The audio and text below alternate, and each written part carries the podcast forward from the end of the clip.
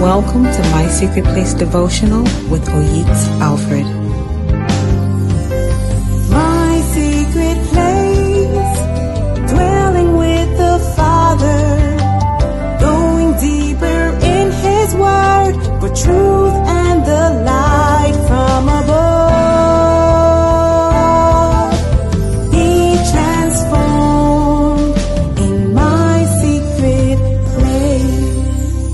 Morning. You know, if we are left to our own devices, we will make a huge mistake. No wonder the Bible says in Psalm 27 verse 11, teach me how to live, O Lord. Lead me along the right path, for my enemies are waiting for me. So if God doesn't lead you today, the enemy will have a field day over your life, but God will lead you away from the paths and the plans of your enemy in the name of Jesus. So let's pray. Father, we honor you today. Lord, your people that are listening today, I ask that you lead them, oh God away from the paths of the enemy. Preserve and protect them today, O Lord, and all that concerns them. In the name of Jesus. Amen. Jesus made a comment in Luke chapter 12, verse 15. He says that a man is a fool if he has accumulated so much wealth but is not rich towards God. It's very vital that we understand what Jesus meant by the fact that a man can accumulate a lot of wealth, but according to heaven, he'll be called a fool. However, you do recognize that if somebody has made so much money here on earth, on earth, we're going to call him a really wise man, but the verdict of heaven will say he's a fool. You really need to understand what Jesus meant by that. The reason is so that you won't finish running around on this side of life, accumulating so much wealth, you know, becoming extremely successful financially and all of that. And at the end of your journey, when you stand before Jesus, you say, you have been a fool. So what is it that Jesus wants us to do? Jesus said we have to be rich towards God. That a wise man is that one who has financial wealth, yes, but is also rich towards God. But the foolish man is one who has financial wealth, but is not rich towards God.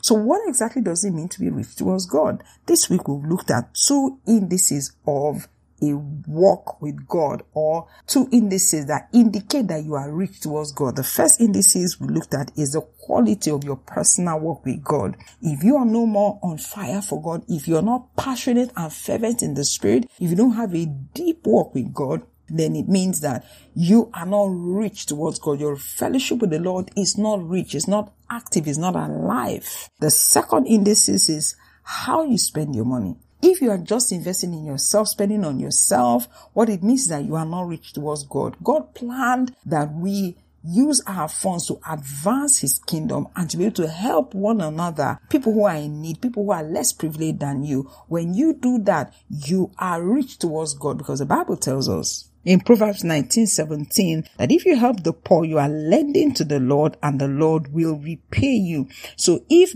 God is, you know, owing you, what it means is that you are actually rich towards God. Let's take a look at the third indices of a man being rich towards God. And it's vital you know what it is because you need to be able to audit your life this year. And you don't audit your life or cross-examine your life according to how men are cross-examining it because men are not going to judge you at the end of your life. The person that will judge you is God. So you want to audit your life now so that you can make the adjustments that are necessary. So you don't have to hear a bad verdict when you stand before Jesus at the end of your life. You don't want to live this whole life or live this whole year and not have good report and then you're going to continue the same mistake next year. But if you are able to identify where the issues are this year, then you can make adjustment in the coming year. For the third indices of how to be rich towards God is how much of God do you know? This year, have you grown significantly in your knowledge of God? If yes, then you've gotten richer towards God. But if you've not grown in your knowledge of God, then what it means is that you are not getting rich towards God. Let's take a look at Jeremiah chapter 9 verse 23 and read from NLT version. This is what the Lord says.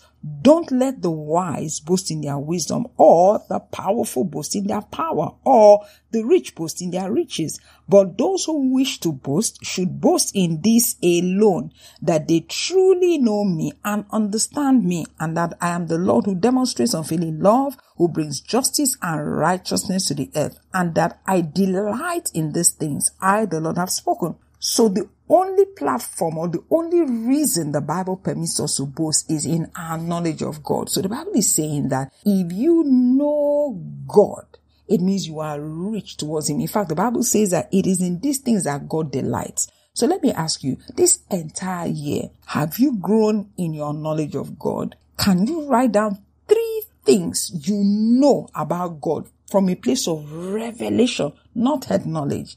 I'll give you the difference between the two. You know, everybody can say, Oh, I believe Jesus can heal me. I believe Jesus can heal me. But that's just head knowledge. How do I know you truly believe that Jesus can heal you? It is when sickness or disease or whatever comes and you stand your faith and at the end of the day, that disease or sickness goes. That means you have the knowledge that Jesus can heal by revelation, not just head knowledge. So what have you known about the Lord by revelation this year? Can you write down three things you didn't know about the Lord before that you gained this year?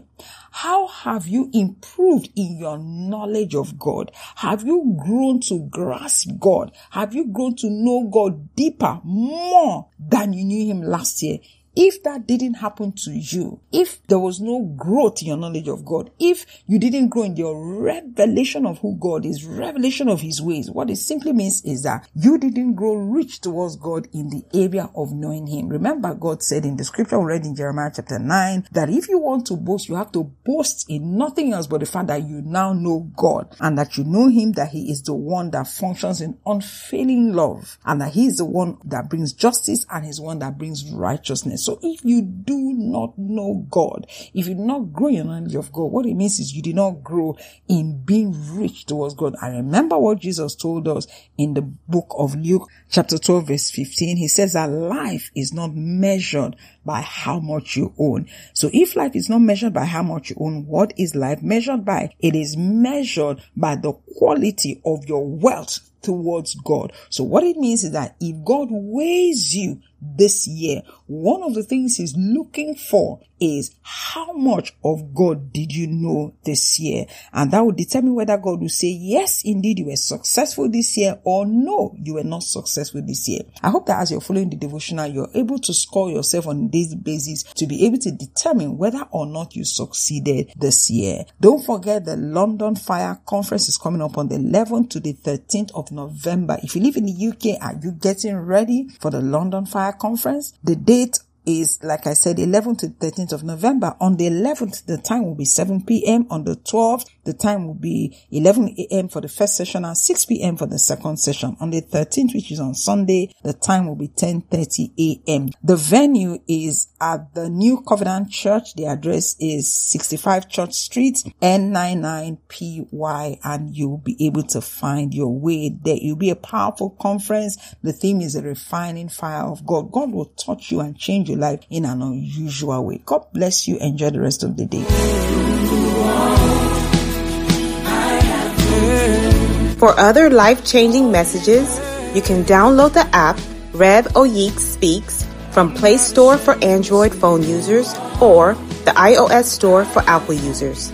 You can also follow us on Instagram, YouTube, and Telegram, all on the handle Oyiks Alfred. Thank you so much for listening. Have a blessed day.